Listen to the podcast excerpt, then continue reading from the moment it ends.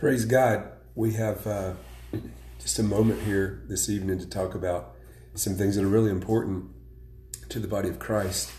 And they have to do with soul winning, they have to do with the basics of soul winning and how to make something that seems so complicated, so ominous, uh, a mountain, a giant, and, and make it level, level the playing field, make it doable, uh, easy even. And in order to do that, I wanted to re record some things that I had posted on Facebook years ago, and it's difficult to find it. They, they did away with the notes section, and so it's very hard to find stuff that you wrote if you can find it um, because you just no longer just a little icon you click on there on your page. And so I just thought, you know what, it's time to just do it fresh and again. Anyway, you learn things as you go along, and you know, no more now than I did then, and better stories to tell. So uh, we're making this um, teaching available to you, and I pray it blesses your life. We've put it into practice each day, and have seen success for years and years and years doing these simple things. I titled this three by five. Uh, the basics of soul winning or soul winning basics. Let me explain to you what those numbers mean in relationship to this title. Uh, years ago, I was recruited to do a lot of multi level marketing businesses. Within those businesses, there's a rule, it's called the three foot rule. It may exist in other places, I'm just, I'm not aware of it, I don't know. But I know that what they taught was anybody within three feet of you, pretty much an arm's length, uh, is a candidate for your product or service.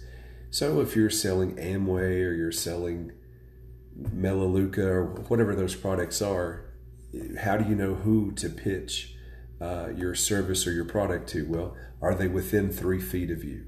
That that's the rule. And so that really is just kind of anybody that gets in your in your sphere in your circle. And so that makes it simple. You don't have to wonder who do I talk to? Well, if they're an arm's length away, go ahead.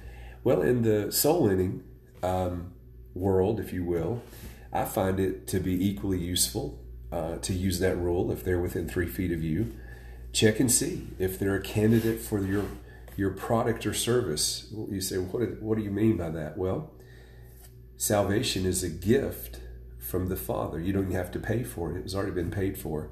So there's a product, if you will. Um, do they need a healing? Well, I can serve them through praying for their healing, which has also been provided through the stripes on Jesus' back. And so you can kind of see where I'm going with this. So I want to give you five questions to ask anybody within three feet of you and, and see if you can discover the answer. And if you get a chance to see them more than once, build it like you would a storyline. Okay, today we discovered that they are in fact born again and they're going to heaven. Tomorrow or next week, when I see them again, let me see if they need a healing. Uh, and if they do, can I minister to them some healing? So, anyway, I want to give you five questions that have taken me around the world and just opened up so many doors to have wonderful conversations with people and see life change and be so very different uh, for those that you come into contact with. It really takes the boredom out of your Christian walk and experience if you're having that kind of a thing happen. I hate to say it that way, but people that win souls don't have boring days. They don't have boring times because at any moment you can lead someone to Jesus and set off a party in heaven with the angels, the joy of the Lord in you. And you think about what happens when you win somebody to Jesus, where their spirit is dead and then it becomes alive. You've planted a seed that'll come back in your life. Uh, you have taken the deepest dark, darkness that exists on earth. That's the, the spiritually dead spirit of a lost person. There's no greater darkness anywhere on earth than the, the dead spirit of a human. Of course, there's demons, but we're not winning demons to the Lord. We're, they're, they're done. They're going to cake and bake in hell. We're talking about in humanity, it's the darkest place. And you get them salvation, they, they pray to be born again, and the lights come on in their spirit. Well, you've taken them from the deepest darkness to the brightest light. That's a seed. Nobody forced you to do it, nobody twisted your arm. You were compelled and led of your own heart. And of course, the, the gospel that tells us to go forth and share our faith. And so you're planting a seed. You're, you're making life better for you as well. So, let me give you five questions to ask the world around you that's within three feet of you. This is where we get the title Three by Five. Five questions to ask anyone that gets within three feet of you. You don't have to be a kook or a flake or a wacko or a weirdo. There's, there's a way to do it pleasantly. The Bible says the wisdom of God is first and foremost pure, then it's peaceable, then it's easy to be approached and there you don't have to wrestle with people you don't have to haggle and argue and debate with people listen a lot of that if, if they're wanting to to do all that the bible says god resists the proud but he gives grace to the humble he's not going to give you grace to speak to prideful people. He's resisting them. Why should you uh, be trying to do anything other than imitate him? So let them alone let them be. There'll come a time when they're ready we pray. And God can maybe send somebody else later on. Uh, but don't waste your time going down black holes with people and rabbit trails that amount to nothing. Look for the humble, look for the gracious, look for those that are open to what you have to say about the Lord. So, the first question I present to you to ask people to be ready. Uh, you know, 2 Timothy 4 and 2 says to be instant, in season, and out of season to get ready to give a, an account for the hope that you have. Be ready to share Jesus in season and out of season. What does that mean? When it's convenient, when it doesn't seem convenient. Be ready. And then um, Luke 14 23 says to go out into the highways and hedges and compel them to come in. Come in where? To the kingdom of heaven, to the house of God, to the things of God. 1 Corinthians 7 and 20 we'll get to in a minute, and then 1 Corinthians 9 19 we'll get to. But I want to guide you along these lines. So the first question is find out if that person's going to heaven with you or not. You know, I don't really believe we're loving people or God like we think we are, if we think we are, if we're not endeavoring to find out the most important fact of their whole life. Where will they spend eternity? And there's ways to do that. There are uh, discovery questions. Uh, there's the gifts of the Spirit that, that can tell you things about a person. You can bring up in conversation, work the conversation around those things to set them at ease. There's a 1 John 2 20 anointing on you that gives you an unction, a holy unction, and you know all things about all things you need to know about. 1 John 2 27, you have an anointing that teaches you concerning all things. Uh, you're not in this alone. You have a guardian angel, they have a guardian angel, the Holy Spirit's present. There's a majority trying to work that conversation in a way that you can find out if they're going to heaven or not. Second question Do they need a physical healing? You know, I sometimes, a lot of times, I'll endeavor to minister healing to somebody long before I bring up salvation. I'm really just working smarter rather than harder because uh, very few people, having met Jesus the healer, reject the opportunity to meet Jesus the Lord and Savior. Very few people have. I can think of two in my whole life. And so make your life easier, your soul winning life easier by seeing if they are sniffling. Do they have a cane? Do they cough? Are they talking about their head hurts? Are they feeling icky? Listen, just keep your ears open and, and look for little cues to work in an opportunity to bring a blessing on somebody. And then when that healing presence of God, sometimes it's just the warmest anointing, the warmest feeling that comes on somebody, and you see their eyes light up, and you oh, he's the Lord's touching them. Then that's where you say, okay, now would you like to take this further and meet Jesus, the Lord and Savior? So your first two questions: Are they born again? Number two, do they need a healing? And sometimes you can ask two before you ask one. It just fits better.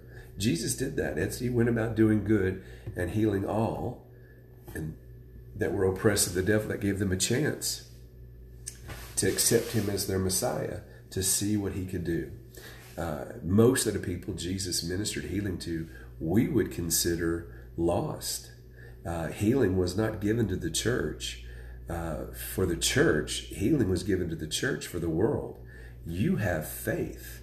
And the Bible says in James 5:14, the prayer of faith saves the sick.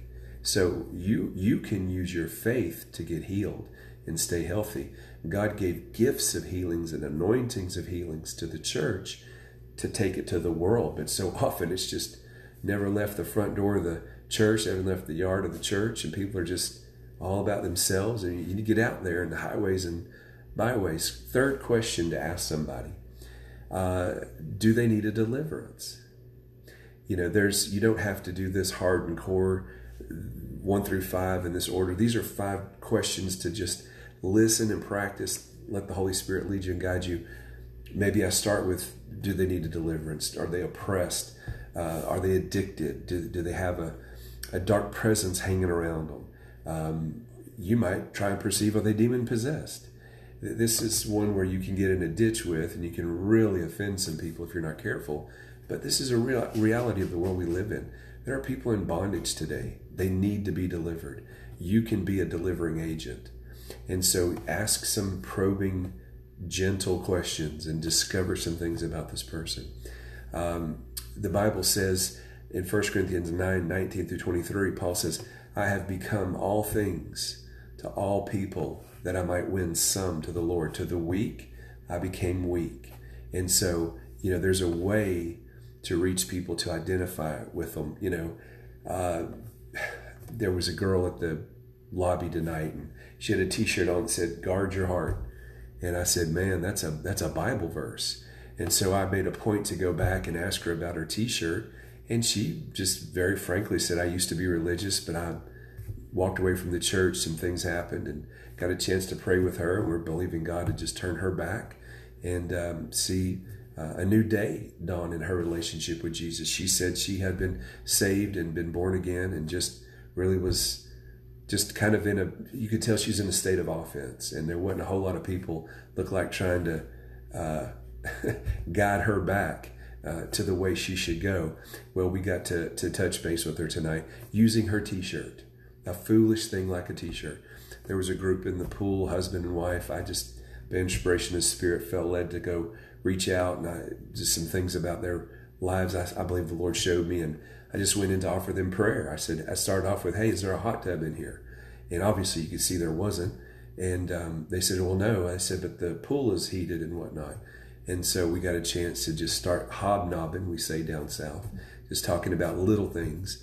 And then I told them who I was. And then as I was walking away, stepping away so as to not crowd or suffocate them, I said, Could I offer you prayer for anything? And they said, No. But you know what happened? The Holy Spirit will sit on those words and, and He'll talk to them and remind them and say, You know you needed prayer. And you said to a pastor, No, I don't want prayer. And thus you sit there and you think about, um, wow, why did I tell a minister I didn't need prayer when I know I need prayer? And now they start to examine their own heart and they start to see some things about themselves. That word is rototilling. So you don't lose, you win. And then I wanted to share this too. There's nothing to be afraid of. If you've decided that you're going to share the Lord with them and, and your purpose is to love them, why be afraid? Perfect love casts out fear. Fear has to do with torment or punishment. How can I be tormented or punished for loving people?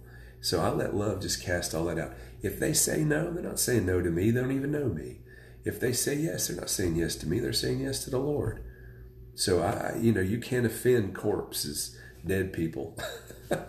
so just just be dead to your flesh and love people, and fear will leave the whole equation. The uh, fourth question I ask people that's within three feet of me is Are you baptized with the Holy Ghost with the evidence of speaking in other tongues? Because, man, if you're going to heaven, you don't need a healing, you don't need a deliverance but you're trying to live this life apart from being baptized with the Holy Ghost, man, you're going to have a hard time just even going to Walmart. You need to be full of the Lord when you go anywhere in this world today. And so we want to teach people and instruct people how to be baptized with the Holy Ghost. And then if you can't do this, well, then you need to go learn how to lead people in this. And see, that's an act of love. And then the fifth question is Are you being discipled in a home local church? A lot of people aren't. A lot of people got a T-shirt. They're happy to be on the save team, but they're not plugged in anywhere. Well, that their spiritual walk with the Lord is is regressed. It's repressed. It's held back from the fullest expression of what it could be. You say, "Well, I disagree." Well, you're not disagreeing with me. You're disagreeing with the one that wrote Hebrews 10 that says, "Forsake not the assembling of yourselves together, as is the custom of some." but you come together even more as you see the day of his return. 1 Corinthians 14 26. When you come together, brethren, every one of you hath a psalm, a hymn, a doctrine, a tongue, a teaching, a revelation. You can't do those things if you aren't coming together. You can't do those things if you're forsaking assembling. You can't be an obedient Christian and then be living out there on some spiritual island by yourself. You can't do it. And so, you know, you can argue all day, but not with me. You can talk to the Lord about it. Talk to the head of the church about it and see what he says. Um, so, those are your five questions. Number one, is that person within three feet of you born again? Do you know? Do you care to know? Number two, do they need a healing? Number three, uh, do they need a deliverance from something? Number four, are they filled with the Holy Ghost? Number five, are they plugged into a church somewhere? If you will spend the time to find out those five questions about the world around you, I promise you, you'll get your ball games, you'll get your movies, your grocery shopping, your restaurants, your rest, your sleep, your work, your paycheck, your bills paid. Seek first, live in this way, and all that other stuff will come to you. Yes, you need to work. Yes, you need to grocery shop. Yes, you need to go to the gym. But you can do these things on your way. Um, you know, 1 Corinthians 7.20 Paul said, I remained in the condition I was called in. Um, he was a tent maker, and he brought that back in his ministry.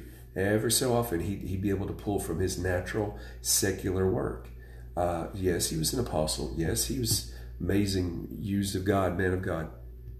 But he always could identify with the guy on the street, the businessman, uh, because he had remained in his condition.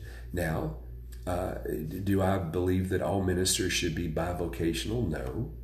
I think you should trust God to, to finance you full time. Uh, there are just times when you have to do things that you have to do. Uh, but listen, if you're a basketball player when you got saved, don't go try to become a baseball player. Stay in that world, stay in that realm. And, and then if God wants to promote you into a pulpit ministry or a traveling ministry, that's fine. But just start right there. Are you, are you a doctor, a lawyer, a nurse? Are you a teacher? Uh, are you a coach? Stay right there when God gets a hold of you, and then be faithful to minister to the world around you these questions and let God lift you to the next place. Well, I hope this has helped you. Uh, let's put to practice this tonight. If you don't know the Lord, Now's your opportunity to pray with me to get to know the Lord. And just simply say this out loud say, Father God, I do believe that you resurrected Jesus from the dead just for me, as if I was the only one alive on planet Earth. Jesus, I take you today to be the Lord of my life. By your Spirit, make me a new creation in Christ Jesus, where my sin and sin nature is forgiven and forgotten and gone cast into the sea of forgetfulness. Father, thank you for receiving me as your very own child tonight. Secondly, if you need a healing in your body, just stretch forth your heart and your hand, your faith with me tonight. Let's touch and agree. Matthew 18 and 19. If any two of you shall agree as touching anything on earth, it'll be granted by our Father in heaven. Well, Father, your word says in Isaiah 53, verse 5, that by your stripes we are healed. And Isaiah 54, 17, no weapon formed against them will prosper. Father, I come against sickness and disease and injury and illness in their life. I declare right now they're of a receiving heart, a believing and receiving right now heart. Now, Lord, and thank you for, for causing their uh, health and healing to spring forth suddenly in their physical body. Thirdly, I pray if you're bound by anything, in an addiction, a habit, uh, a demon spirit's dogging your tracks, Right now, I declare Isaiah 10 27 over you that the anointing of God destroys the yoke of bondage in your life. And according to the Gospel of John, the word, the truth that you know, make you free. And the truth that you need to know that will make you free is that uh, you are a new creation in Christ Jesus. Old things are passed away. You are the head and not the tail. You are above and not beneath. You are blessed coming in and going out, rising up and lying down. And as you're seeking first the kingdom and his way of doing and being right, all these other things are being added unto you. Fourthly, are you needing to be filled with the Holy Ghost for the first time or a second time? Just simply say, Jesus, fill me fresh right now in Jesus' name. Amen.